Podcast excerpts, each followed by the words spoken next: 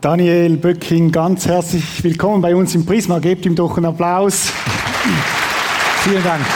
Ich freue mich sehr, hier zu sein. Gestern bist du mit deinen drei Kindern hier angekommen. Ja. Und du hast mir gesagt, geschrieben, deine Kinder hätten noch nie Berge gesehen. Was war so dein, euer erster Eindruck bei uns in der Schweiz? Berge. Berge. ja, das war sehr süß, weil Fritz, der ist fünf, äh, der erzählt auch seit einer Woche, dass er hinter die Berge fliegt. Also jeder in der Kita wusste längst Bescheid. Und das Schöne war, äh, Guido und Ruth, unsere Gastgeber, äh, haben uns ja direkt vom Flughafen mit der Bahn, Hauptbahnhof und dann, ich vergesse immer den Namen, der Züricher Hausberg. Gürtliberg. Genau der, rauf. Und zum einen war der schon sehr hoch für Berliner Verhältnisse und zum anderen konnte man da ja auch sehr, sehr weit sehen und auch richtig hohe Berge sehen und äh, es war toll. Und verstehst du schon Schweizerdeutsch, Kuchikästli? Hast du das schon geübt? Ich habe gemerkt, dass wenn immer mich jemand fragt und sagt, soll ich die übersetzen, sage ich nein, ich verstehe schon, weil bis dahin verstehe ich und in der Sekunde kapiere ich nichts mehr. Also, also, wir machen jetzt keine Sprachübungen, können wir im Mittagessen noch probieren. das ist total Kindern? toll, zum Beispiel das mutig komme ich vor den Thron, äh, das auf Schweizerdeutsch zu hören ist irgendwie total, geht total ans Herz, weil in unseren Ohren ist ja die, die Schweizer Sprache irgendwie sehr liebenswert mit den ganzen Is und Lies und das war schön. Du weißt ja, dass man im Himmel vermutlich Schweizerdeutsch sprechen wird. Es würde mich nach heute nicht mehr wundern, ja. Daniel Böcking, du bist stellvertretender Chefredakteur bei der Bild-Zeitung Bild. Eine Auflage von über 1,5 Millionen. Äh, wie geht es dir da, wenn du einen Artikel schreibst? Bist du dir bewusst, dass so viele Leute das lesen? Ich meine, das muss für dich ja sein wie ein Date heute hier. Nein. Ähm, das ist was sehr anderes, ob man auf einer Bühne sitzt und ähm, ich war nie so ein Zirkuspferd, was total gerne ins Rampenlicht will, weil ich auch so einen Hang dazu habe, immer leicht rote Wangen zu kriegen, wenn ähm, wenn ich auf einer Bühne sitze. Aber ja klar, bei Bild ist es, ähm, sind ja eigentlich zwei verschiedene Paar Schuhe, ob man sagt, man, man sitzt in Konferenzen in der Chefredaktion, man entscheidet, was sind denn so die Themen des nächsten Tages. Ich glaube, da ist sich jeder sehr seiner Verantwortung bewusst, äh, auch wie groß die Reichweite von Bild ist. Sehr spannend ist es dann, wenn man selber schreibt, weil man natürlich auch eine ganze Menge Feedback sofort bekommt. Und ähm, aber auf die Frage, bist du dir dessen bewusst? Ja, ich glaube, das wäre, wäre schade, wenn, wenn, wenn dieses Verantwortungsbewusstsein an der Stelle äh, nicht vorhanden wäre. Warum bist du gerne Journalist? Was, was, was ist das Prickelnde daran oder was, warum bist du? Machst du das gerne? Ach so, mittlerweile würde ich sagen, ähm, es verändert sich halt so rasant schnell und es passiert wahnsinnig viel. Ich bin jetzt seit äh, fast 20 Jahren bei Bild und ähm, habe das Gefühl, alle zwei Jahre mindestens habe ich einen neuen Job, eine neue Stadt, einen neuen Aufgabenbereich. Also ich fühle mich total unterwegs und ständig äh, an neuen Orten. Aber wenn man jemandem sagt, du bist seit 20 Jahren bei Bild, klingt das jetzt nicht total. Hast du da als Kind angefangen?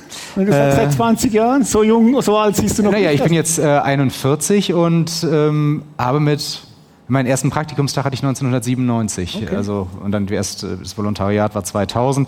Aber ich wollte auch immer Journalist werden. Also ich war immer, ich glaube, ich war immer neugierig. Ich wollte immer gern Geschichten erzählen. Ich habe immer gern geschrieben und ich fand es schon ganz, ganz toll, die Möglichkeit zu haben, nachzufragen, auch wenn man das Gefühl hat, da läuft irgendetwas schief, da reinzugehen oder ja, sich dann ein Stück weit auch mitzuteilen. Also, wie gesagt, von der Schülerzeitung an bis zum ersten ähm, Schulpraktikum war, wollte ich immer Journalist werden. Einmal kurz vor Herr Müllmann. Um Warum Müllmann? Weil die immer diese, ich weiß nicht, ob es in der Schweiz auch gibt. In Deutschland haben die Müllautos hinten so ein kleines Plateau, da kann man sich als Müllmann draufstellen und mitfahren bis zum nächsten Hauseingang. Und das, Fritz will auch Müllmann werden. Das liegt also in der Familie. Ah, gut, gut. 2015 hast du dich zum Thema gemacht, warum ich mich heute als Christ outen will. Wie kam das? Und um was ging es im Artikel? Ähm, ja, vielleicht um das einmal so ein bisschen einzusortieren. Ich ähm, habe immer so ein bisschen irgendwie an Gott geglaubt. Also hättest du mich gefragt, glaubst du an Gott, hätte ich immer gesagt, ja, glaub schon. Ähm, aber ich hatte dann, also das ist 2015, davor Jahre, in denen ich mich deutlich intensiver als vorher damit beschäftigt habe und dann auch irgendwann so den Punkt gehabt, den ich jetzt so als Umkehr bezeichne oder sage, das war der Moment, in dem ich Jesus Christus so zum Zentrum meines Lebens gemacht habe aber ich habe nicht wirklich jedem offensiv davon erzählt und es war ja auch nicht so als äh, plötzlich verwandelter Mensch, was ist mit dem Böcking los? Also das war so mein Christsein und mit, den, mit dem engen Umfeld und das war 2015 eine Zeit, als ähm, ISIS halt sehr, sehr präsent war und die ja wirklich was, was die angerichtet haben, mich auch wirklich schockiert hat. Also auf welche Art und Weise sie Menschen hingerichtet haben und wie sie gemordet und getötet haben. Und ähm, ich habe irgendwann für mich gemerkt, dass mich das richtig ärgert. Also ärgern ist so ein schwaches Wort, aber es klingt vielleicht noch ganz okay, weil, weil dass da Menschen morden im Namen eines angeblichen Gottes und das gleichzeitig dazu führt, dass zumindest ich ganz persönlich immer stummer geworden bin mit meinem Glauben. Weil das war so eine Phase, da hast du nicht gerne über den Glauben gesprochen. Und das war, wenn du so sagst, glaubst du ja? Und auch so richtig, ja, ich glaube richtig, richtig, ich bin richtig, möchte Jesus-Nachfolger sein. Dann haben alle erstmal so ängstlich geguckt und gesagt, das ist so fanatistisch, nah am Terrorismus wahrscheinlich irgendwann dran.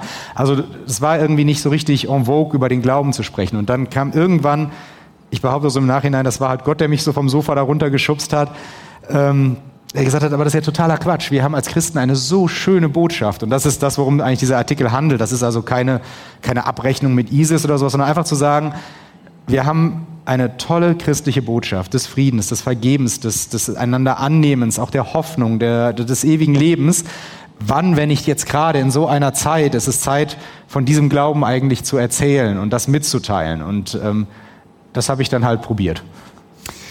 Blenden wir ein bisschen zurück Du reitest auf der Erfolgswelle, hast studiert, bekamst Stipendien, wir haben es vorhin gehört, deine Karriereleiter ging schnell steil nach oben, du wirst stellvertretender Chefredaktor, heiratest deine Traumfrau, feierst dich feucht fröhlich durchs Leben.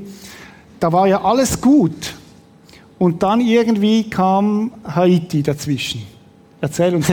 ja, das ist gut zusammengefasst. Ich hatte das äh, ja, dir auch schon mal gesagt. Ich finde, die Reihe, die ihr habt, findet, was ihr nicht sucht. Mhm. Das passt total gut zu mir, weil äh, ich war, wie du es gerade schon geschildert hast, überhaupt nicht auf der Suche. Ich war total glücklich und zufrieden mit meinem Leben und ähm, wenn ich anfangs sagte, ich war so ein bisschen gläubig, dann hat das zu dem Zeitpunkt, also so jetzt in den Jahren 2006, 2007, 2008 irgendwie wirklich ke überhaupt keine Rolle mehr gespielt.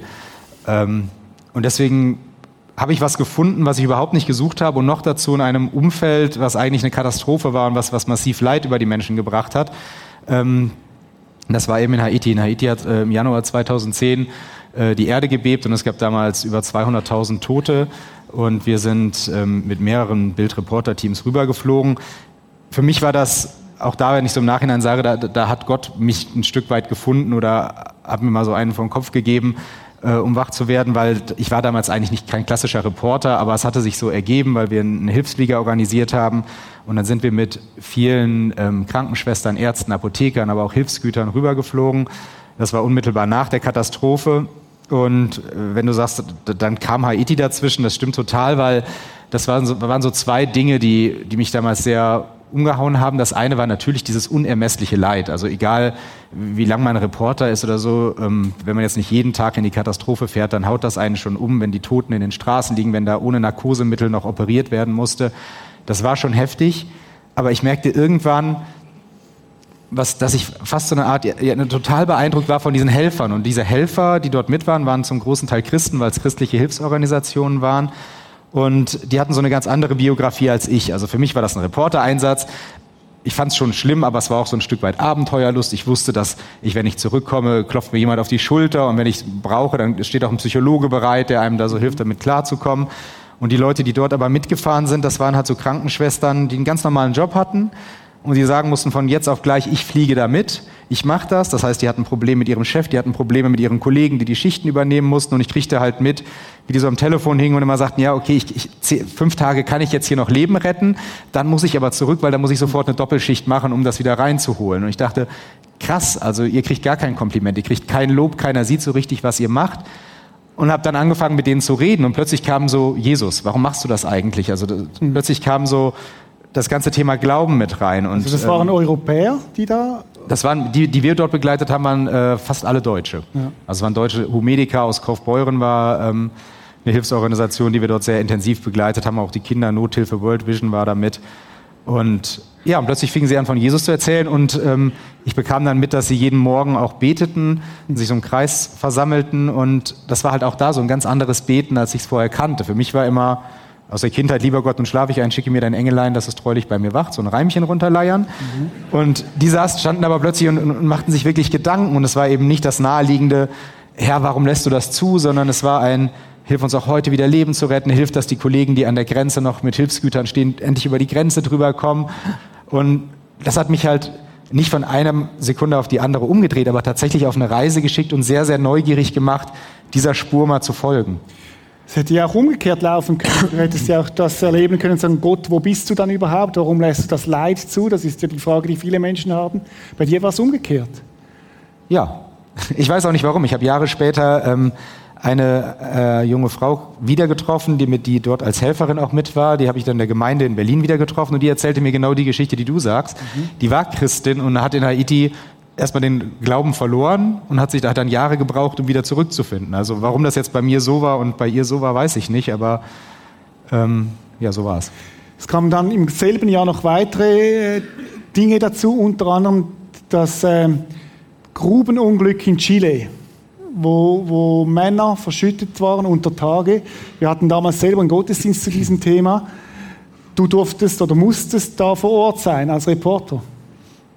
Ja, das war, das war eben alles noch 2010. Das, was zwischendurch noch passiert ist, ist, dass ich auch eher zufällig äh, bei der Love Parade in Duisburg war und ähm, sehr, sehr früh mitbekommen hatte, weil wir im Redaktionsraum quasi von der Love Parade Übertragung waren, was, dass da was im Tunnel schief gelaufen war und dann waren es ja auch über 20 Tote, ähm, die da am Ende umgekommen sind und auch das war so ein Schritt 2010, wo ich dachte, was, was ist da los? Mein, mein ganzes schönes, glattes äh, Rutschenleben, wo alles super war, kriegte plötzlich so Einschläge und brachte mich immer wieder zum Nachdenken und zu diesem Punkt, das war noch nicht alles, Daniel. Also vielleicht war das bislang alles so ein bisschen sehr, sehr glatt, aber eben damit auch sehr, sehr oberflächlich. Und was du ansprichst, Haiti, war wieder kurze Zeit danach, das waren die Bergleute, die lange verschüttet waren und plötzlich ähm, bei so Bohrungen hatten sie dann es geschafft, einen kleinen Brief unten an die Spitze des Bohrkopfes dran zu machen. Juhu, wir leben die 33. Und danach war klar, da unten sind 400 Meter unter uns 33 Leute.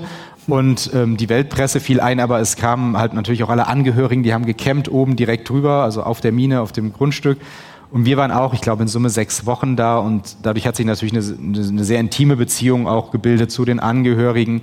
Wir durften auch irgendwann solche Briefe runterschicken und durften quasi mit den verschütteten Bergleuten, die wir ja bislang nur aus Geschichten kannten, auch ähm, kommunizieren. Und da wieder war der Punkt, wo man sagt, eigentlich echt eine verzweifelte lange Zeit und relativ unklar, ob jemand da lebend rauskommt. Aber die Menschen haben im Prinzip eine dauerhaft, einen dauerhaften Gottesdienst gefeiert. Also sehr katholisch auch mitunter, sehr viele Marienstatuen und sowas. Aber es war halt wieder etwas, wo ich davor stand und dachte, wie krass. Also das Letzte, was mir in der Sekunde eingefallen wäre, wäre eigentlich zu sagen, jetzt ist es mal Zeit, Gott zu danken. Aber genau das haben sie dann gemacht. Und das Schöne an Chile ist ja, dass da wirklich alle lebend auch rausgekommen sind. Das heißt, dieser Gottesdienst hatte auch einen absoluten Schlusspunkt dann mit einem ganz, ganz großen Fest. Und ja, es waren, waren eben all diese Erlebnisse, Chile, Haiti, ähm, Duisburg, die bei mir ganz, ganz klar was ausgelöst haben, mich auf den Weg zu machen. Was mich persönlich noch interessiert, wie war das, als die Männer da rauskamen? Kannst du das ein bisschen schildern? Äh, ja, ich durfte sogar einen Artikel drüber schreiben. Und das war einer der Artikel auch, ähm, bei dem ich zum allerersten Mal geschrieben habe, dass ich gebetet habe. Also ich war, fand nicht so lustig, im Nachhinein nochmal reinzuschauen. Wir haben mit den Angehörigen gehofft, gebetet und gebankt. Und ich dachte, war mein erstes kleines Outing, dass ich mitgebetet habe. Das war ein bisschen, ich glaube, ich habe es damals so ein bisschen mit dem WM-Finale verglichen. Also Chilenen sind ja auch sehr schreifroh und äh, hatten alle ihre Slogans und Parolen. Das war immer so ein äh, Shi, Shi, Shi, Le, Le, Le, ähm, wurde da gegrölt. Also es war eine Riesenparty. Da kam, das war ja abgeschirmt, aber es gab Public View, Viewing und ähm, man konnte es direkt sehen und es gab Applaus, als wäre, also wie beim 7 zu 1 Deutschland gegen Brasilien. Jeder Minenarbeiter, der hochkam, wurde bejubelt, beklatscht. Man fiel sich in die Arme, die kamen danach ja erstmal ins Krankenhaus, das heißt, die kamen ja nicht direkt runter und haben sich feiern lassen, aber es war natürlich ja, ein echt schönes Fest, weil es einfach alles gut gegangen ist. Hm. Wenn wir jetzt ein bisschen zurückblenden, Daniel Böcking vor zehn Jahren. Wer war der Daniel Böcking damals und was hat, ihn, was hat dich ausgemacht damals? Wie hast du gelebt damals? Ähm, ich glaube, gar nicht so spannend. Du hast viel, vieles eben schon gesagt. Ähm, ich glaube, einer der großen Unterschiede ist, wenn man, wenn man sagt, ich habe jetzt mein Leben umgekrempelt oder ich möchte Jesus nachfolgen. Wir sind ja nicht alles Mörder oder Diebe und müssen jetzt von einem auf einen anderen Tag komplett um 180 mhm. Grad anders sein nach außen hin, das heißt nach außen sichtbar wahrscheinlich gar nicht so anders, für mich innerlich komplett anders. Damals habe ich sehr wahrscheinlich wie viele sehr egoistisch gelebt. Ich glaube nach wie vor, ich bin immer noch im Herzen ziemlich egoistisch und bin so dankbar, dass ich einen neuen Fokus bekommen habe. Aber damals, äh, ja, es war sehr, sehr viel glatt und sehr, sehr viel oberflächlich und ähm, mir war wichtig, dass es mir gut geht und dass halt mein Leben soweit im Griff ist und dass ich ein klares Bild davon habe, wo ich perspektivisch hin möchte. Und das war dann das, was einen so in so ein Wettrennen geschickt hat. Mhm. Dir ging es nicht wirklich schlecht damals. Nee. Erzähl mal, wie, wie, hast du gelebt damals? ja, du hast es eben schon so schön zusammengefasst. Deswegen, äh, du sagtest schon, ich, ich hatte einen guten Job, ich habe gutes Geld verdient. Ähm, ich liebe meine Frau, habe sie damals genauso geliebt und war sehr glücklich, dass ähm, sie gewillt war, mich zu ehelichen. Ähm, mhm. Wir haben, haben eine schöne Wohnung in Berlin. Damals hatten wir sie noch nicht gekauft. Mittlerweile haben wir eine Eigentumswohnung. Wir hatten damals eine Datscha an einem See, also hatten auch schöne Wochenenden.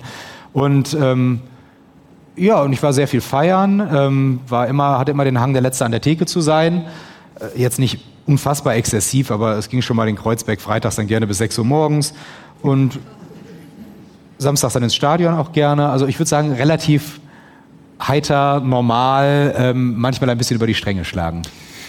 Irgendwann hat die Suche angefangen. Du hast, schreibst in deinem Buch, ein bisschen Glauben gibt es nicht, wie Gott mein Leben umkrempelt. Beschreibst du auch, dass du viel recherchiert hast. Kannst du uns was darüber erzählen? Ja, das, das war etwas, was mir wahnsinnig wichtig war, weil ähm, für mich sind das so, so, so zwei Sachen. Das eine mit dem Herz und das andere mit dem Kopf. Mein Herz hat sehr schnell gemerkt, dass da was dran ist. Also, dass der Glauben, dass er, dass der dass es schnell geht, mal neu zu beten, mal Fragen zu beten, mal zu versuchen hinzuhören und zu merken, dass man so ein inneres Gefühl bekommt, dass man eine Antwort hat, dass sich etwas richtig anfühlt. Ich habe das immer so dieses innere Leuchten genannt.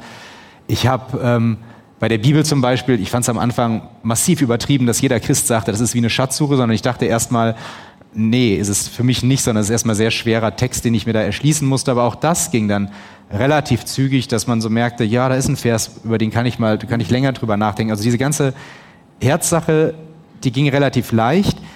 Ich hatte aber immer echt Angst davor, wenn ich anfange zu recherchieren, kommt am Ende bei raus, dass, dass, es Jesus niemals gegeben hat, dass das klar ist und dass ähm, eigentlich der Glaube das Gegenteil von Wissenschaft ist. Und das war etwas, was mich total begeistert hat, dass eigentlich das Gegenteil der Fall ist. Also dass viele der klügsten Menschen, viele der größten Wissenschaftler, Chemie, Physik, Nobelpreisträger tiefgläubige Menschen sind. Ähm, dass man halt fast jeden einzelnen Punkt auch im Neuen Testament hinterfragen kann und zu, zu guten Antworten. Mir war unklar, dass, dass eigentlich fast Kanon, also dass, dass ein Großteil der Historiker, egal ob sie glauben oder nicht, bestätigen, Jesus Christus hat gelebt und er hat gewirkt. Ähm, hat mich total überrascht, dass der Spiegel äh, am Ostern, an Ostern eine Titelgeschichte hatte und der Spiegel gilt in Deutschland zumindest nicht als, als sehr frommes Magazin.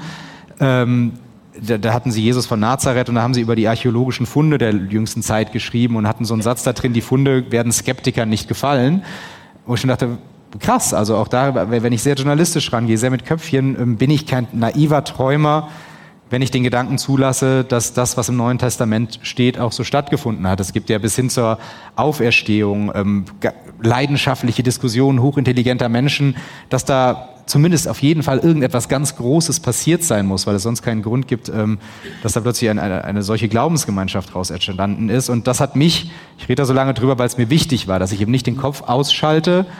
Und das hat ja Jahre gedauert, also seit Haiti bis zu dem Moment, wo dann für mich so klar war, ich will diese Umkehr, es sind noch mal drei Jahre vergangen und viele Zwischenkapitel. Aber dass ich halt dachte, ich kann nachdenken, ich kann mit offenen Augen durchs Leben gehen, ich kann auf mein Herz hören und alles sagt mir, ja, ich möchte gerne Jesus Christus in mein Leben lassen. Du hast unter anderem einen spannenden Artikel geschrieben, bin ich dümmer als Hawking, weil ich an Gott glaube. Um was ging es in diesem Artikel? In im Prinzip das, was in der Überschrift steht, das war, ähm, Stephen Hawking ist gestorben und äh, der gilt ja erstmal per se als Genie und man weiß von ihm, dass er irgendwo sich bewegt zwischen ich kann nicht beweisen, dass es Gott nicht gibt, aber ich bin ziemlich sicher, dass es ihn nicht gibt. Also er ist, ist niemand, der gesagt hat, ich habe Gott getroffen oder so. Und natürlich ist das so eine schöne Diskussion, wenn man sagt, einer der intelligentesten Menschen auf der Welt sagt, es ist so bin ich denn jetzt wirklich automatisch dümmer? Und für uns war halt die, oder für mich war da die Antwort, zu sagen, ja klar bin ich dümmer als Hawking, das ist einfach, wahrscheinlich einfach einen deutlich niedrigeren IQ, aber nicht, weil ich an Gott glaube. Und ähm, habe halt versucht, genau das, was ich eben auch gesagt habe, mal darzulegen, dass mhm. es nichts mit Intelligenz versus Naivität, mit, mit aufgeklärt sein versus Träumer oder sowas zu tun hat, sondern dass man sich sehr wohl mit sehr wachem Geist damit beschäftigen kann und trotzdem, nicht nur im Herzen, sondern auch im Kopf, ganz klar annehmen kann, ähm, dass die, die, die gute Botschaft, hinter der wir so stehen oder für die wir uns freuen, auch tatsächlich eine, die Wahrheit ist. Gab es in diesem ganzen Suchen, du hast jetzt vom Herz und Kopf gesprochen, von den verschiedenen Zugängen, sage ich jetzt mal, gab es in diesem Suchen einen Moment, wo du sagst, da bin ich Gott begegnet oder er dir? Ja, gibt es.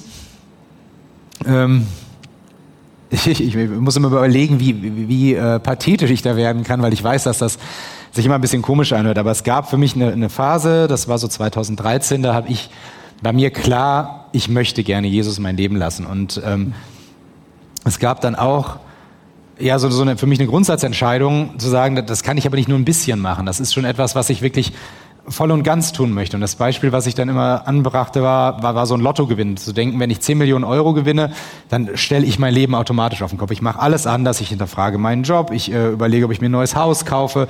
Also wenn ich so ein, so ein Geschenk bekomme, werde ich mein Leben irgendwie umsortieren wahrscheinlich. Und dann ist es doch absurd, wenn ich allen Ernstes behaupte, dass ich an Jesus Christus, an die Vergebung, an die Erlösung, an ein Leben nach dem Tod glaube, was ja auch ein paar Millionen wert sein sollte, dass ich nicht gewillt bin, das zu tun. Und das heißt, ich, mir war ganz klar, ich möchte einen wirklich großen Schritt, ich möchte so einen Umkehrschritt machen, ich möchte viele Dinge in meinem Leben neu sortieren. Und dann war für mich so der Gedanke, was machst du jetzt als nächstes? Schickst du Einladungen raus und feierst eine riesen Umkehrparty? Ähm, und dann kam es aber eben von selbst, das, das war ein Gebet. Das war ja wirklich, äh, ich lag abends im Bett und ich weiß, dass es dunkel war. Ich erzähle immer so jetzt, dass, dass es taghell war, obwohl es Quatsch ist, weil es war halt so ein Abendgebet. Ich lag da äh, allein in meinem Bettchen. Und das war so ein ganz klares Strahlen und ich habe es körperlich gemerkt, dass was Besonderes ist. Und ich habe wirklich da noch gedacht, liegst du vielleicht krumm und liegst auf deinem Fuß und der ist eingeschlafen oder irgend sowas.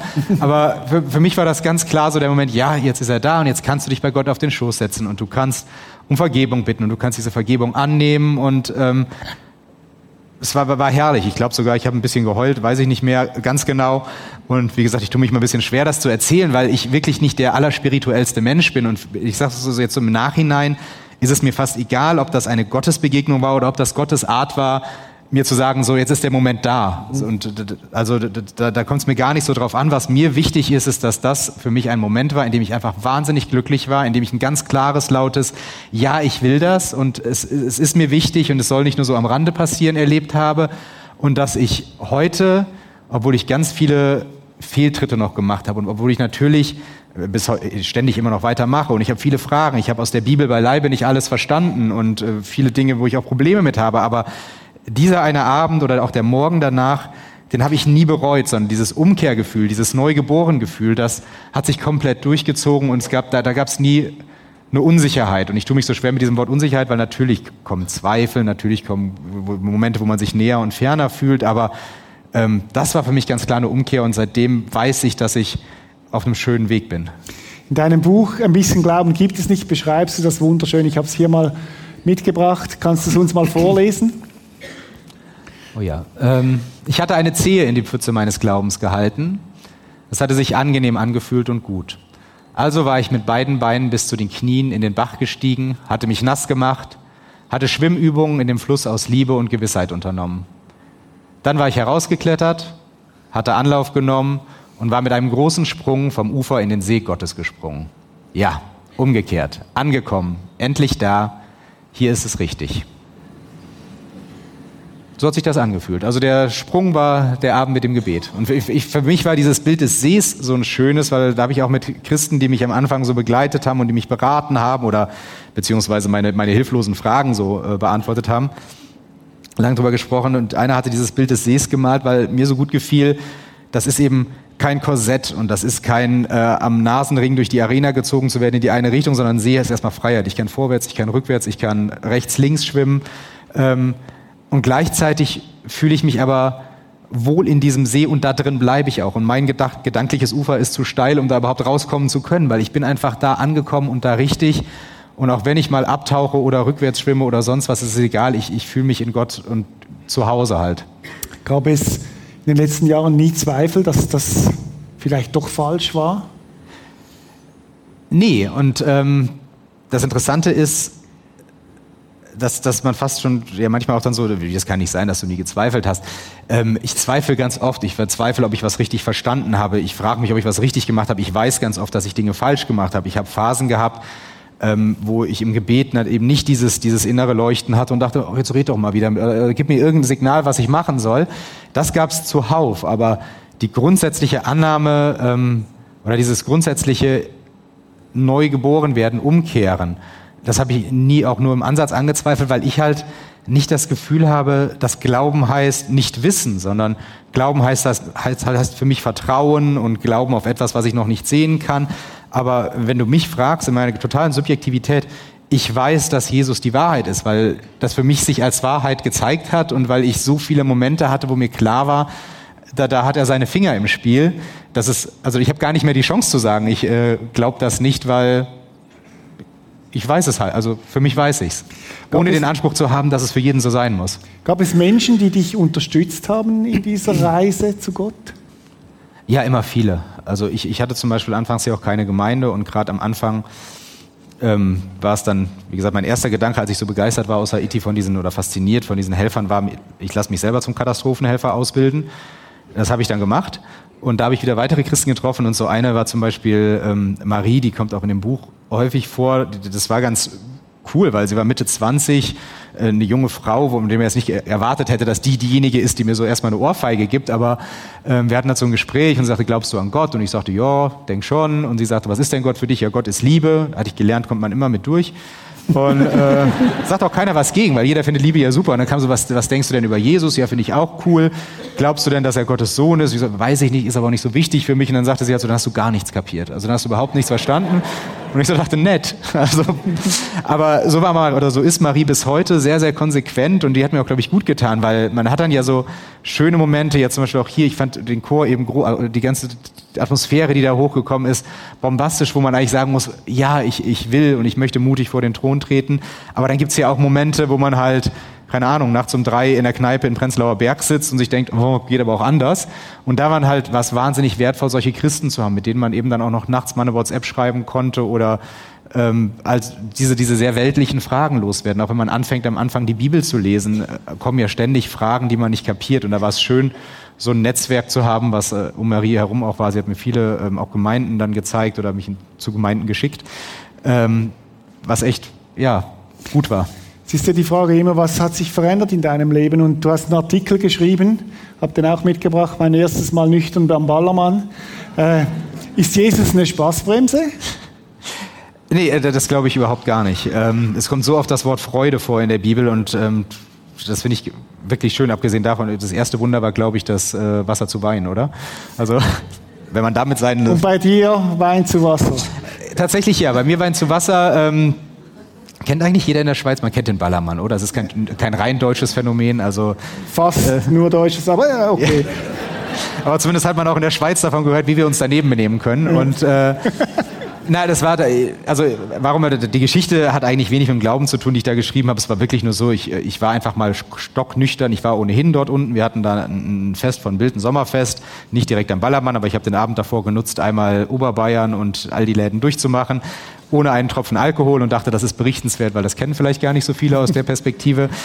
Warum ich keinen Alkohol trinke, das ist, hat dann wiederum tatsächlich was mit, mit, mit diesem Thema Umkehr zu tun, ähm, weil ich mich schon irgendwann gefragt habe, was mache ich denn alles so falsch oder was sind Situationen, in denen ich Dinge tue, die ich im Nachhinein bereue oder wo ich sage, das war auf jeden Fall falsch. Und mir kam dann irgendwann in den Sinn, dass sehr, sehr oft dann doch Alkohol im Spiel ist. Und mir ist immer wichtig, da geht es nicht dabei, ich habe hab keine Schlägereien angefangen oder was Dramatisches gemacht, aber schon so dieses, wenn ich eben sage, mal bis 6 Uhr morgens in Kreuzberg, dann weiß ich schon, dass das nicht das Beste fürs Familienleben ist und dass vielleicht zu Hause jemand ist, der sich sorgt ab 5 Uhr morgens, wo bleibt er denn? Oder dass man eine Diskussion führt, die dann hitziger wird, wenn man ein paar Bier getrunken hat und am nächsten Morgen denkt, ah, das war auch nicht nötig.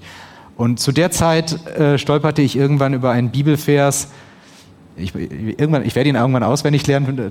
Ähm, Im Kern heißt der, wenn es dein rechter Arm ist, der dich zu Fall bringt, dann schlag ihn ab und wirf ihn von dir. Es ist besser, du kommst einarmig ins Paradies als gar nicht. Das ist jetzt sehr boulevardesk zusammengefasst. Aber das war so ein Satz, bei dem ich dachte, ja, den kapiere ich. Und ganz offensichtlich scheint für mich Alkohol an der Stelle der Arm zu sein, der mich zu Fall bringt und dachte dann, jetzt probierst es mal. Du willst Gott vertrauen lernen, ähm, vertrau doch jetzt mal Gott. Du hast das Gefühl, du merkst im Gebet, dass, dass das ein richtiger Schritt ist, dann lass es doch jetzt einfach mal sein. Und das war für mich krass, weil Bier schon wichtig war in meinem Leben. Also das Feierabendbier äh, bei uns äh, an der Theke oder Freitagabends eben diese Runden, von denen ich eben erzählt habe, samstags mit dem Wegbier ins Stadion und das von einem auf den anderen Tag komplett sein zu lassen. Und das war so mein erstes kleines erlebtes Wunder, dass es mir keine Sekunde schwer gefallen ist. Und ich gar nicht alles streichen musste und dass man, dass auch ein alkoholfreies Bier gut schmecken kann und so. Und das ist der Grund, warum es überhaupt zu diesem Artikel kam, weil ich wirklich dachte, ich lasse mich mal drauf ein und lasse den Alkohol sein und das klappt ganz gut bis jetzt. Dein zweites Buch heißt ja, warum Glaube großartig ist. Mein Glück mit Jesus, übrigens sehr lesenswert. Äh, ich habe beide innerhalb von zwei Wochen gelesen. Äh, richtig, richtig gut zu lesen. Und da habe ich einen Bibeltext mitgebracht, der dir selber sehr wichtig ist. Römer 1,16. Vielleicht kannst du ihn mal vorlesen und dir sagen, warum dir der wichtig ist. Zu dieser Botschaft bekenne ich mich offen und ohne mich zu schämen, denn das Evangelium ist die Kraft Gottes, die jedem, der glaubt, Rettung bringt. Ja, den finde ich super. Äh, der ist auch wieder aus der Kategorie, ich verstehe ihn und kann ihn anwenden. Also du hast jetzt die beiden Bücher angesprochen. Ähm, ich hatte mich nicht um die Bücher beworben, sondern nach diesem ersten Artikel, der ist dann viral gegangen und ganz viele Leute kamen auf mich zu und selbstkritisch bin ich durchaus, glaube ich, genug zu wissen, dass ich viele Einladungen bekomme oder auch so, so ein Buchangebot, weil ich eben bei Bild bin und Christ und wer das laut sagt, das klingt also, als wäre da offensichtlich ein Spannungsverhältnis. ähm, also ich, warum ich das so sage, ist, ich weiß, dass ich keine theologischen Weisheiten verbreiten kann, dass ich nicht irgendwie die eine Lebensgeschichte habe, die alle Leute mitreißt oder wo ich was geleistet habe, was kein anderer gemacht hat, sondern ich versuche schon in, in, einer gewissen Demut zu herauszufinden, was kann ich eigentlich beitragen und dieses ähm, sich ohne Scham dazu zu bekennen, das ist halt etwas, was ich frei heraus kann, was ja auch dann die Chance hat, wenn ein Buchverlag kommt und sagt, schreib mal und ich sage, ja, worüber denn? Ja, über deinen Weg. Ja, gut, mir ist es nicht peinlich und meine Erfahrung ist, ähm, dass es keinen Grund gibt, sich dafür zu schämen, dass, dass egal was ich getan habe, ähm, mir nie einer richtig den Vogel gezeigt hat, dass auch wenn jemand nicht glaubt oder wenn jemand ähm, Moslem ist oder Jude oder eben was ganz anderes glaubt, dass die, diese Jesusbotschaft, habe ich manchmal das Gefühl, dass Christen sich kleiner machen oder so, so denken, oder oh, da wirst du schräg angeguckt. Ich habe sehr oft jetzt mittlerweile darüber geschrieben. Ich durfte immer wieder Vorträge halten und hatte immer das Gefühl, du wirst auf jeden Fall respektiert und du bist kein Naivling und kein Dümmling. Die Botschaft ist was wahnsinnig Gutes und selbst wenn es so eine kleine Geschichte nur ist wie die meine, hat sie manchmal die Kraft, Leute anzustoßen. Und deswegen fand ich so schön, dass selbst Paulus da das schon sagt, ja klar, ich bekenne mich ohne mich zu schämen, weil es ist eine Liebesbotschaft, es ist eine lebensrettende Botschaft und eine wahnsinnig wichtige Botschaft. Und warum um alles in der Welt sollte ich mich nicht auf jede Bühne stellen, die mich einlädt und sagen, darüber rede ich total gerne, weil es mein Leben gerettet hat. Und der zweite Aspekt, der da für mich drin ist, ist dieser schöne Satz, ähm, das Evangelium ist die Kraft Gottes, die jedem, der glaubt, Rettung bringt. Der zeigt halt auch, wie leicht es eigentlich sein kann. Also ich glaube, sich Glauben zu verordnen ist recht schwierig, das stimmt schon, aber dass erstmal der Anspruch nur Jesus da ist und das Evangelium halt und das kein, kein, kein, kein mega Regelwerk ist und das fand ich so wahnsinnig eher befreiend an vielen Punkten.